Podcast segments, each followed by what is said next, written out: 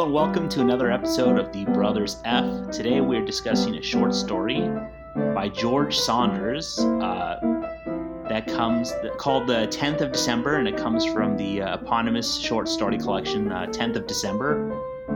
Um, so, uh, how you guys been? Let's. Who, who's here today? We got uh, me, Juan Carlos. I'm here. One B. And it's me, Andres. Yeah, with the weird uh, clicking noise. Yeah, I don't know what it is. We had some technical issues today. It was, it was a whole mess. My laptop has decided to just basically like shut off its its webcam forever. I don't know why. It just stopped working one day. And briefly, our platform insisted that it, it needed the camera or also wouldn't work, and there was we had to find some workaround. Pain in the neck. Yeah, I have a grievance to file with Zencastr. There should be an option on the video version of Zencastr to turn off the video. And people should be allowed to join with or without video. Um, No, there is. There is a there is an option to turn off video, but you can't join without video. If that you can't join yeah without that, that was my issue is that I, I i my again i don't have video like it, i had to go into the bowels of my machine and somehow disable video forever. Because otherwise whenever it tried to use the video it would just crash in the entire computer. Um, I like to imagine, personally, I like to imagine Andrew's laptop sort of as the kind of artifact that's pursued in the Indiana Jones movies. so you have uh, the Ark of the Covenant, you have, you know, the chalice used at the Last Supper, and, you know, these kind of weird egg objects that bring abundance to the village in the Temple of Doom. And then you also have Andrew's laptop, which, you know, he brought it out deep from some cave or something. You know, rats had found a home there and uh, it was rescued. And now, amazing. I think the amazing thing is that it works at all. I, I agree honestly i've put this through a lot the, the other day i spilled some water on it and i had to disembowel it more or less i took off the back I, I opened everything up. I did I, I, I unplugged the battery, which which was really really scary because I was dumb enough to use a, a metal knife to do that, and there was some like arc welding type electricity thing that just sparked really loudly. So I thought I'd broken it, but I successfully attached everything and dried it out with a fan and put it back together. But it's For our listeners, Andrew is getting his PhD in chemistry, so please don't try that at home. Yes, this is true. Although I, I know very little about computers, so I'm I'm pretty surprised that I didn't destroy it. But either way, this guy is has has, has put me through a lot of my life, but it's it's about time to decommission him. You know. and Andrew, this is like day one. Don't use metal with electricity. That's just like I'm sorry. I know. I know. I wasn't thinking. Thought it'd be okay, and it was. It was ultimately fine, but but yeah. Andrew, metal, electricity, they don't mix. It's like Thank, kind thank of you, like thank you, Juanpi. it's like the warning. Like when you buy a toaster, it's the warning on it. Don't use metal with this. I Last- know. Anyways, the I'll, I'll get a new laptop soon, and the, the the camera stuff will be fixed. Long story short, the laptop is mostly duct tape and spit. True story. What were those? Uh, what were those cars? Uh, where they they designed it so the fuel tank would be either like in the front of the car or the back of the car, and people would uh, crash into them and they'd explode. I think they were like called Pintos or something. Um, I don't know, but it sounds like a bad car to own because it sounds like if you own it and you crash, you're gonna blow up.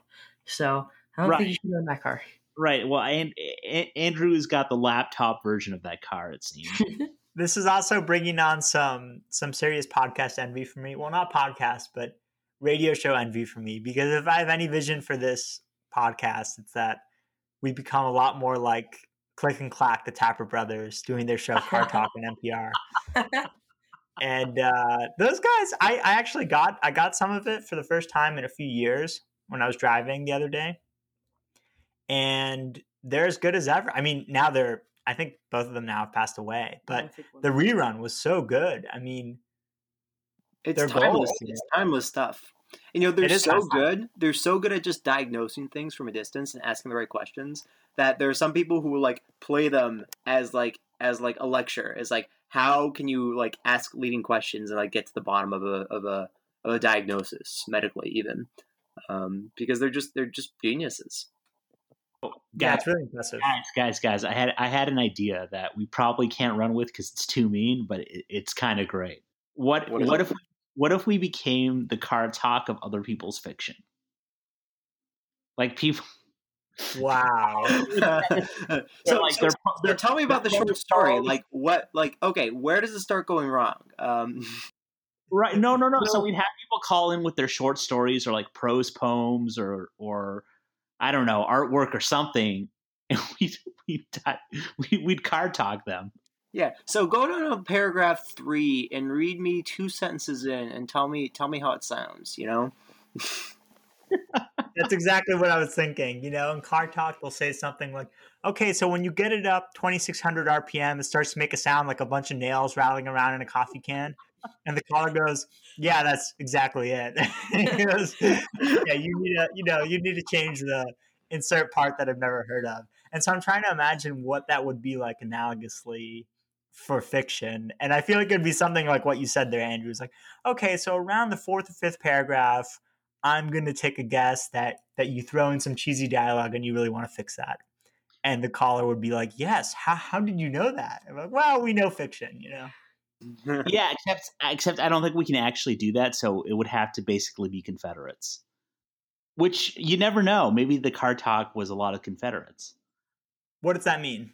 Confederates? Uh, none, it doesn't mean uh, it doesn't mean it doesn't mean traitors to the Union. It means uh, in context, it means it means people who are in on it with you.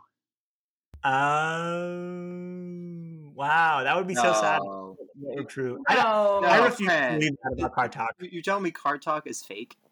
No, I'm not. I just I just thought about how hard it would be to actually do it. And then I thought if I were going to do it, I would get a faker. And I projected my uh, spiritual disease onto the Click and Clack brothers. Very nice, Fran. Very classy move. Uh, no, I agree. That's the big issue. Is we're not that good at we're not that good at writing. You know, maybe one day. I think it would be a fun bit. I mean, it would have to be like people we know and love because like we can't we can't be gratuitous jerks to people. Yeah, yeah, yeah, yeah. It would be a bit, but it would be a lot of fun. They have a lot of bits on that show. It's amazing. I think a good model for us in many respects. Yes. Yeah, but I'm, I'm with Wanch. Like, I don't know. Like, I enjoy reading. I'm good at reading. I am not good at writing. And so, like, telling people, oh, you know, like, I really feel like this was a bad choice or something, sort of implies that I know a lot more about the mechanics of this than. than Well, I people have people have beta readers, right? Beta readers aren't necessarily writers. Like a lot of writers, like they hire people or they get people to volunteer to read their stuff, so they can they can incorporate the feedback and make the drafts better. Yeah, Andrew. To your point, I think listening to what other people are writing and then saying what's bad about it is a lot more like reading than it is like writing. At least in my experience. Yeah, that's, that's fair. That's fair.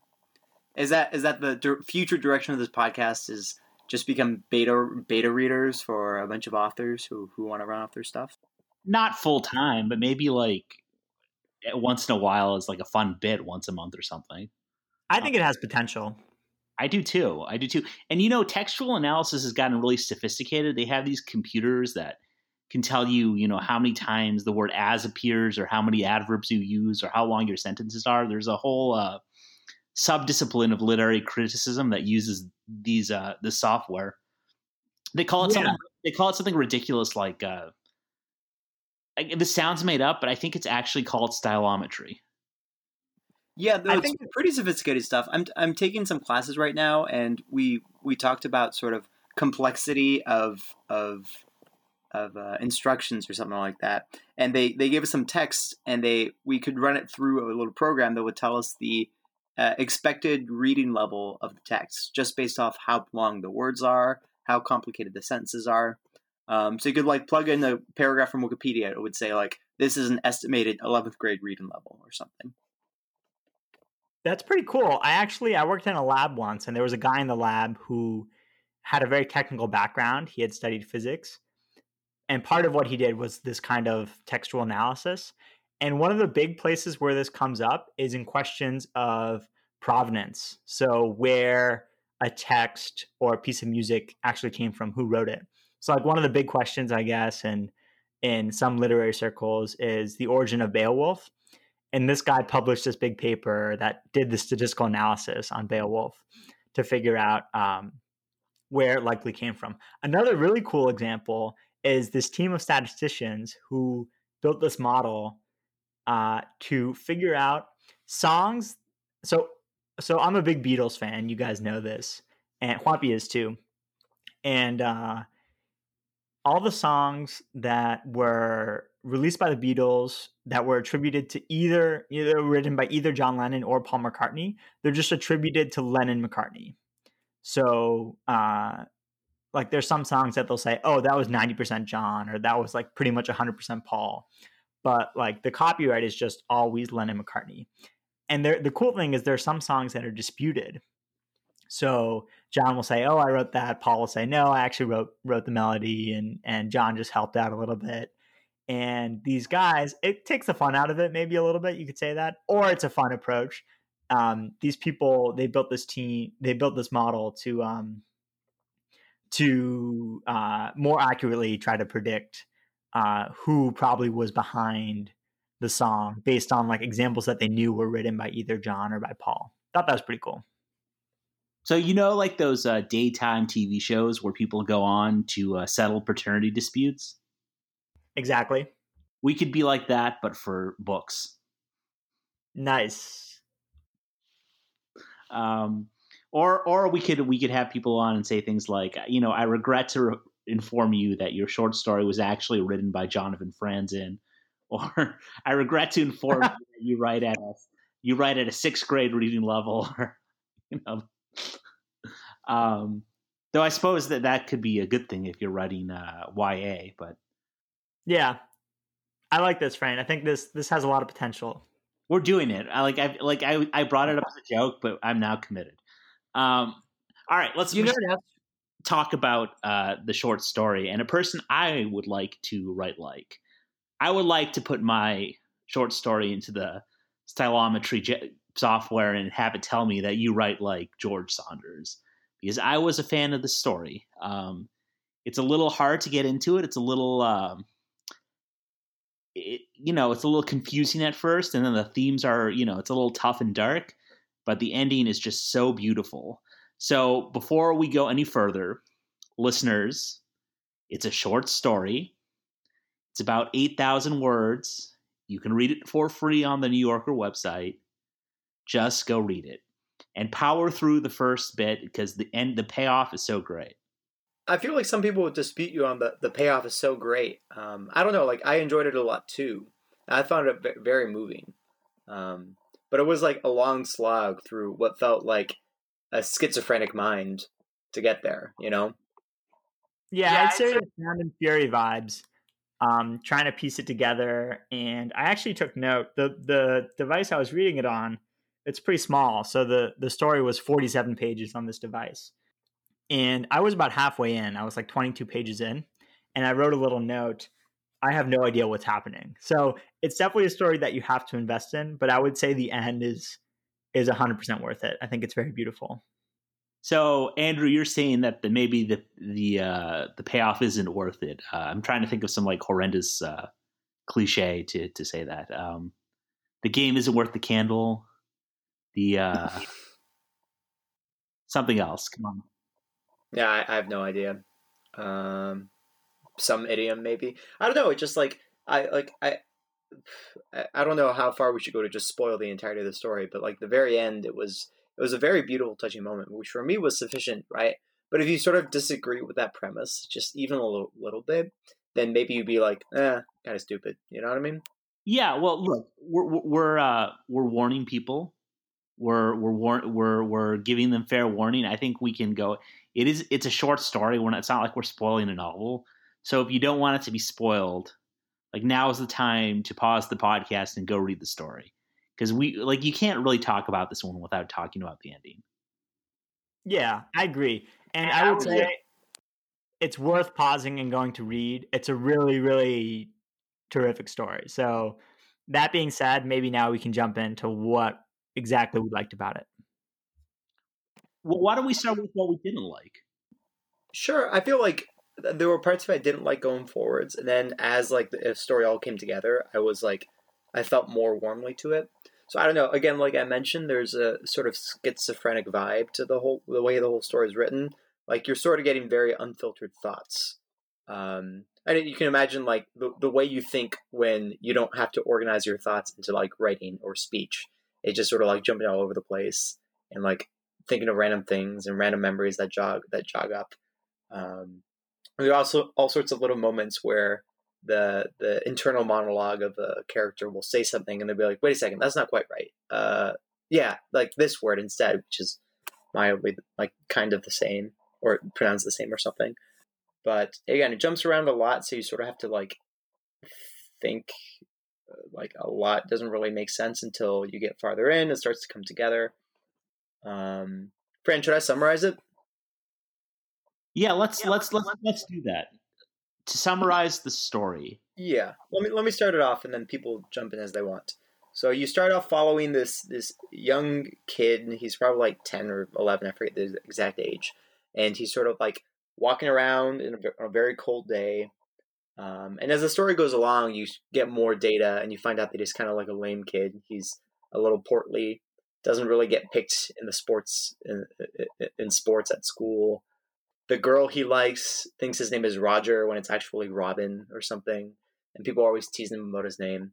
And he's kind of sort of lost in his own world. He has a like a bunch of like imaginary friends or something that he calls netherworlders or nethers. Um, so you know he just he he just like imagines interacting with them and talking with them all the time. Um, there's a point later on where he starts to imagine that he's talking with uh, Suzanne, which is the girl he he has a thing for. And he imagines that she's there talking with him and she says everything wonderful and she says that like, you know, like all these sort of affirming things, the sort of stuff you imagine internal monologue with a 10 year old boy would have, you know. Um, he's walking along and he notices a coat on the ground in the snow. It's like, you know, 10 degree weather, middle winter. Um, and he looks farther along, he sees sort of uh, a man uh, what was his age again? Probably like 60s or something. Do you guys remember? He's in his 50s.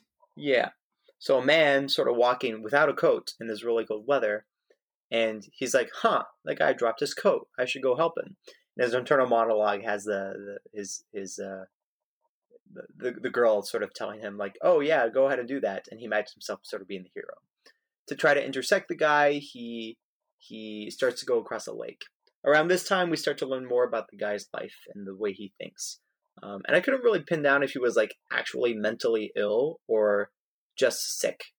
Um, so i think i think i mostly figured that out. It was definitely scattered and difficult but so yeah so you have the boy the boy's name is robin. Then there's this guy named don eber e-b-e-r and he's he's the man who left his coat there. He's the man who's walking around without a coat in the freezing cold and you start to piece it together. Turns out that this man is very sick. He has a brain tumor and he's going to die.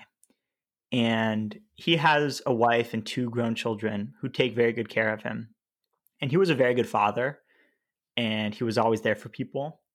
But now he's not himself. The brain tumor is changing his mood, it's making him angry, and he's sort of falling apart.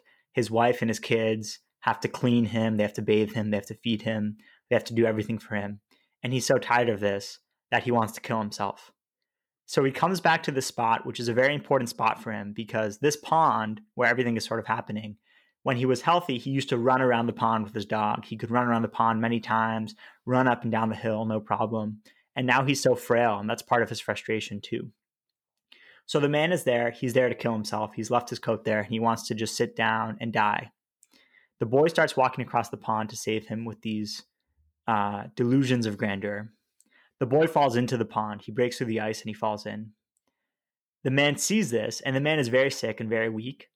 But he realizes, oh my gosh, this boy, because he saw that the boy was carrying the coat, this boy is going to die saving me. Uh, and he sort of gradually gets up and he's like, okay. And so he goes, he saves the boy. He jumps into the pond, he swims in, he pulls the boy out. He takes off all the warm clothes that he has and he puts them on the boy. He takes off the boy's freezing wet clothes. The boy is, is very close to death. He's very out of it. And so the man is like punching him to try to keep him awake. And eventually the boy gets himself up, Robin. He sort of gets himself up and he runs off into the woods. But now the man is standing there, wet, in the pond or by the pond in his underwear. And now the man is going to die. And so I don't know, maybe you want to take it from here, Fran, but the story gets really, really good at this point.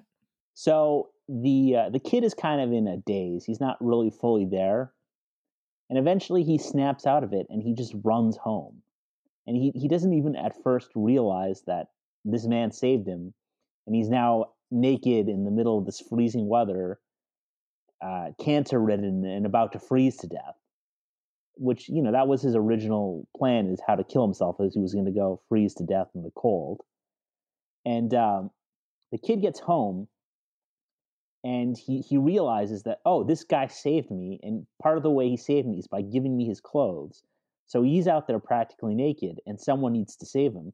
So who's it going to be? And he knows the kid knows that it, it maybe shouldn't be him. So he has the good sense to go tell his mother.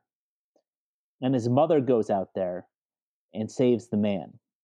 Uh, she come you know she picks him up she carries him she brings him to their house he calls his wife and and it, and it ends happily but it's not just that the man is saved. He, he sees his wife at the end and he realized he was making a mistake. That all the things that he was afraid of seeing you know his loved one seeing him die and suffer and having to take care of him and wipe his ass like all these indignities. Like these eh, these things and, and seeing his mind go like he saw it with his father. He was super traumatized by this experience and he wanted to spare his loved ones. But he realized that letting them see that letting them take care of him was actually an act of love. And yeah this part is very beautiful. I actually i think it might be worth reading this paragraph because uh, I just thought it was it was so moving. So yeah, you're right, Fran. The man not only is his life saved, but he now he no longer wants to end his life because everything has changed because of this encounter. And this is this is the man thinking now at the end of the story. Because okay, the thing was, he saw it now, was starting to see it. If some guy at the end fell apart and said or did bad things or had to be helped, helped to quite a considerable extent, so what? What of it? Why should he not do or say weird things or look strange or disgusting? Why should the shit not run down his legs? Why should those he loved not lift and bend and feed and wipe him when he would gladly do the same for them? He'd been afraid to be lessened by the lifting and bending and feeding and wiping, and was still afraid of that. And yet, at the same time, now saw that there could be still be many, many drops of goodness, is how it came to him, many drops of happy, of good fellowship, ahead. And those drops of fellowship, were not, had never been his to withheld, to withhold. So I just think that's super beautiful. That's like this this humongous change that happens in this man's life. He he realizes that like his father, his stepfather, who also died of cancer, um, he can try. And if he tries, and some days he has bad days and he loses his temper and he says terrible things to the people who are caring for him, he has to trust that they still love him they know how much he loves them. Um, so I just thought that was really moving.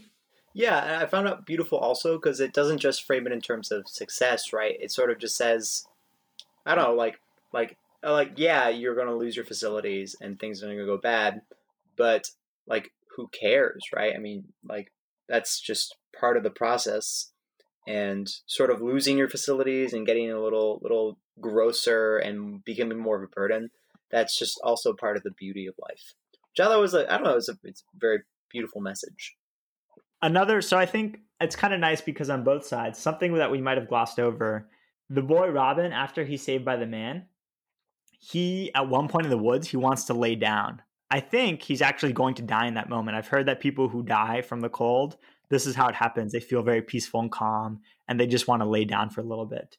And so the boy is gonna is gonna just lay down on his back and look up at the sky and relax and he's thinking about all the people who make fun of him at school and and all the things that have made his life difficult. Uh, and the boy is about to die when he remembers this one conversation he had heard his mom have with her friend liz. And the mom is talking about how good her son is how much she loves him how good and grateful he is how he deserves everything and that she doesn't want to fail him and that the only thing she wants from her life is to feel at the end that she did right by this magnificent little dude. That's what she calls him. And that's when the boy says, the boy thinks to himself, I should probably get going. So he's right on the edge of dying, and then he remembers this person who cares about him, and that's enough to make it home and survive. And I think it's cool how that happens for both. Yeah, absolutely. And I think there's another interesting aspect to the boy's character in that he's this partially ridiculous figure, right? He's, you know, he's a kid, so we, like we can't be too harsh on him. But he's overweight. He's wearing this silly, like all white costume, this white coat, these boots he spray spray painted white. He tries to save the the you know the older man, and he ends up needing saving himself. And so there's a certain ridiculous side to that, but it turns out that the ridiculous side to him, his weakness, his vulnerability, that's what ultimately saves the day. Right? So we we all want to think of ourselves as, you know, Prince Valiant or Indiana Jones or like the hero of the story. Right? The athletic, handsome dude who sweeps in and and saves the day. And he wants to be that. He wants to be that for his crush Suzanne. He wants to be that because he's a kid and every kid wants to be that but ultimately, what saves the older man is not his strength, but his weakness. It's only when this kid becomes vulnerable that this older guy realizes he has something to live for. Right? Part of what I think allows him to accept that his life is still worth living is even in his weakened state, even in, in, in this process of dying this horrific death, he's still strong enough to make a difference. And I think that really does help the man. It, it turns him around. So, I mean, it's something to think about in, our own lives. You know, I think we all have things about ourselves that we maybe wish were more heroic, more valiant, more perfect. But we don't have to be, you know, Indiana Jones, right? You you can you can help another person even in your weakness. Yeah, that's a good point.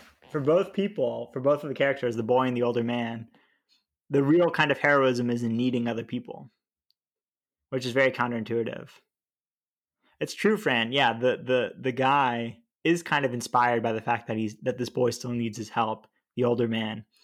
Um and he's extremely weak at the time. Like it's very it's almost painful to read. He has to drag himself from tree to tree and then he has to sort of pull himself through the pond really slowly, really painstakingly. He falls several times and his hands are bleeding so he's like a shell of his former self, but he still has just barely enough strength to drag the boy out of the pond and then claps himself. Yeah, it's almost uh this is going to be a little ridiculous, but you'll there's almost like a Lord of the Rings aspect to it, right?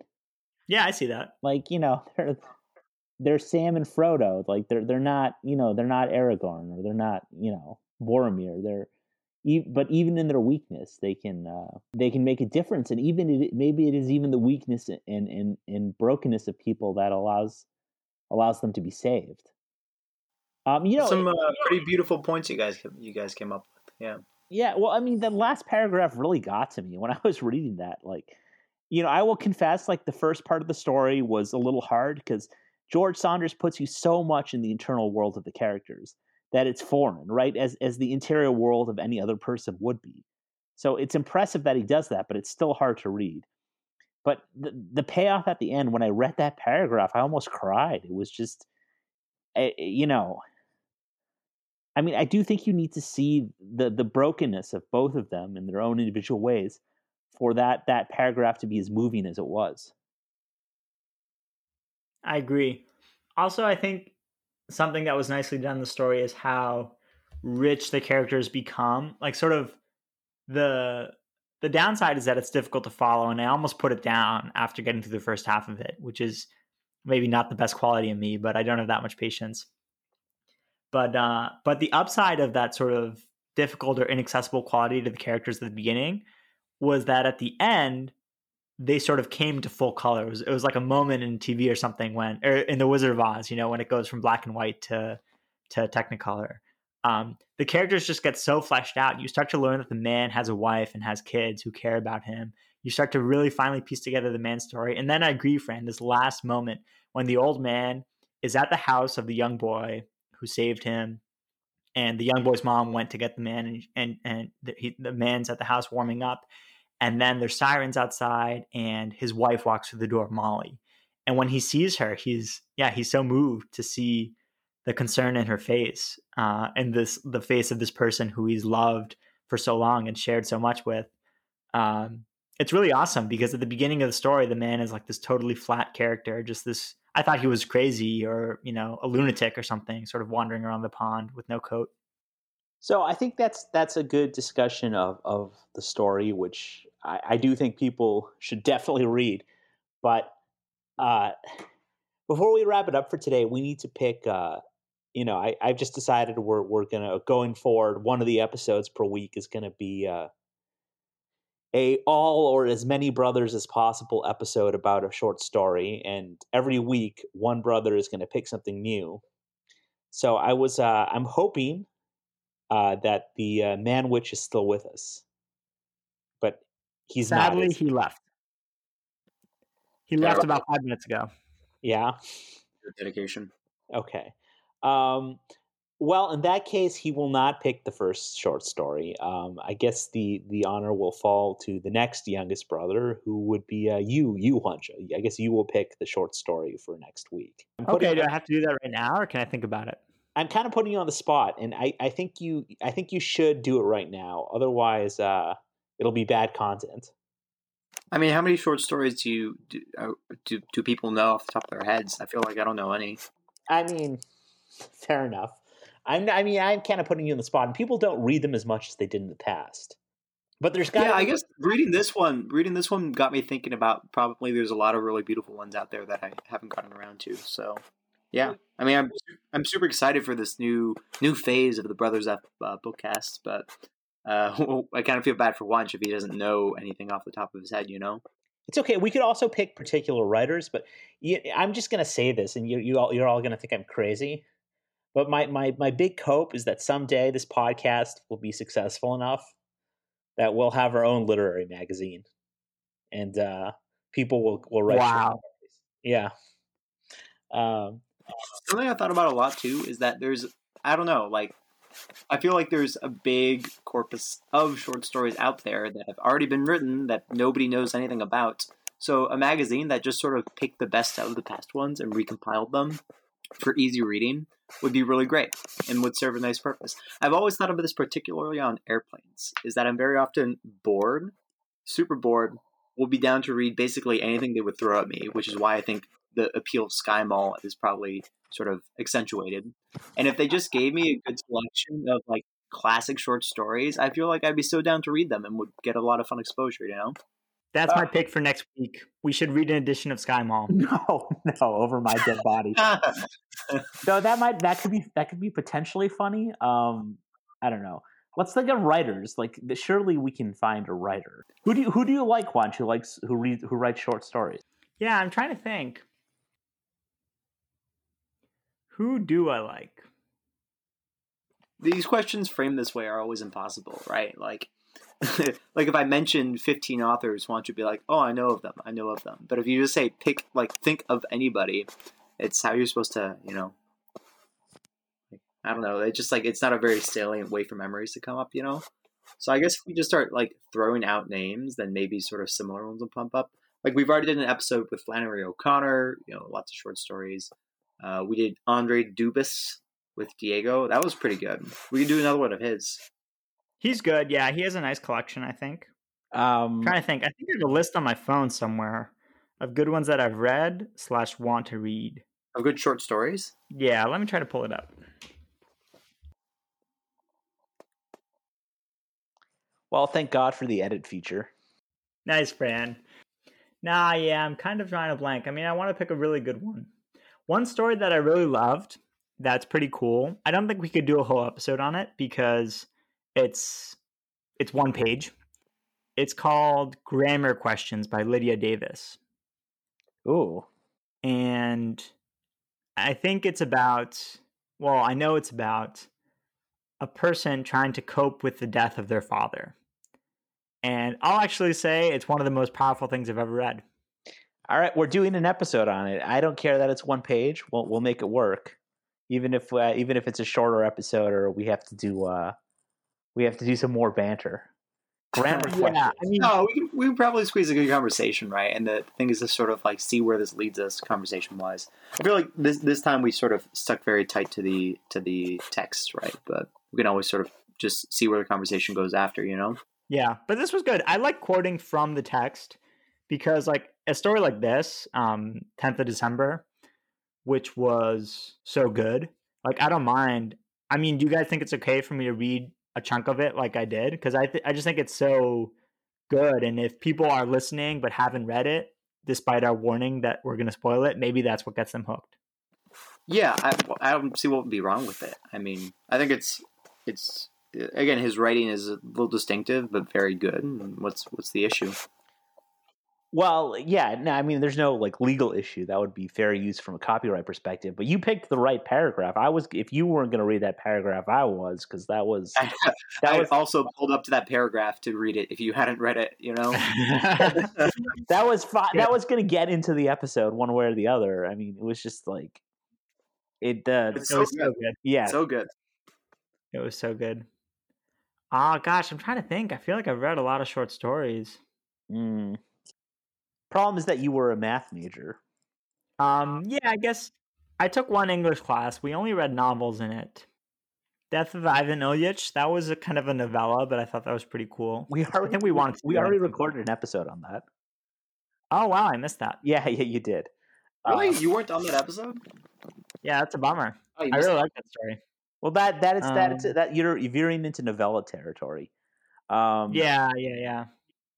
We, we got to make this short and sweet otherwise we're gonna get it's gonna be like too much of a time sink on top of the other stuff we're already doing you know Yeah, I don't know. Maybe I'm more of a novel guy. I don't know.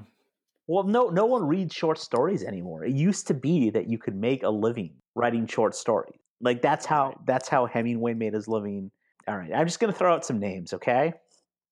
Okay. let's go hemingway perfect you know pick something from him Hemingway, Chekhov, Flannery O'Connor, uh, P.G. Wodehouse, Dorothy Sayers.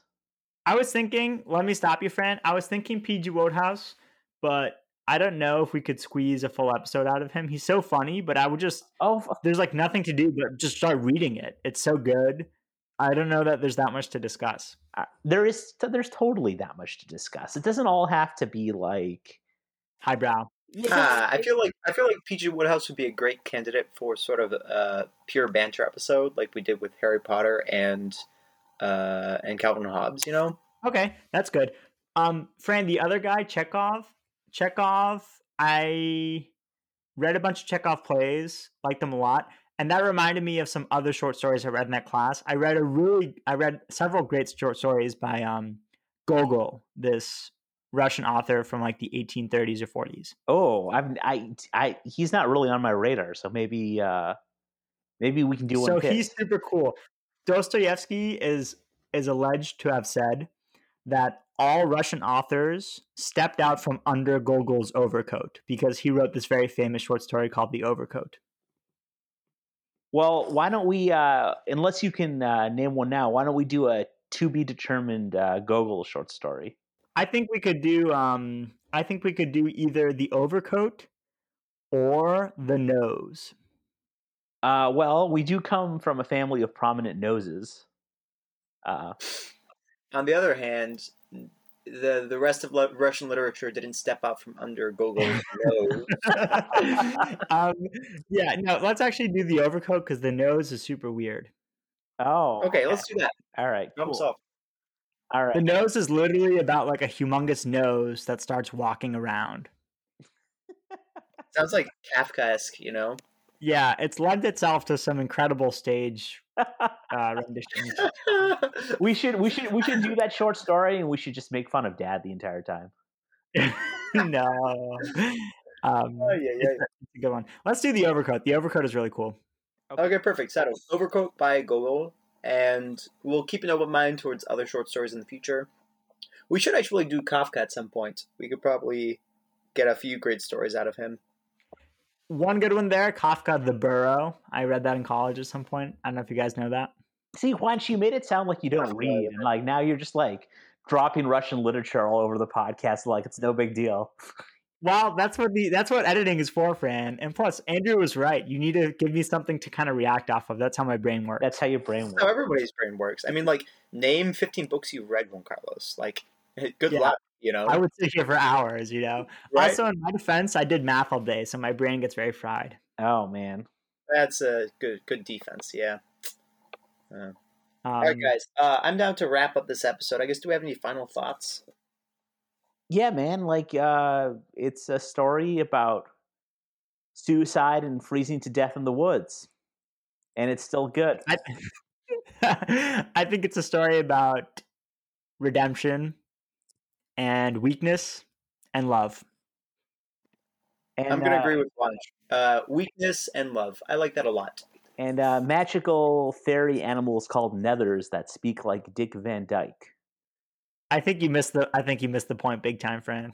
Yeah. That really threw me off for the first like couple pages when they went on about the the Cockney British accent of the Nethers. I was like, what what is this story going to be about? You know, It felt like the Sound of the Fury. Whoa. that, that's a bit of a doozy. Yeah. Uh, Okay. Um, I'm not even going to go there because we'll otherwise we'll be here like another 20 minutes.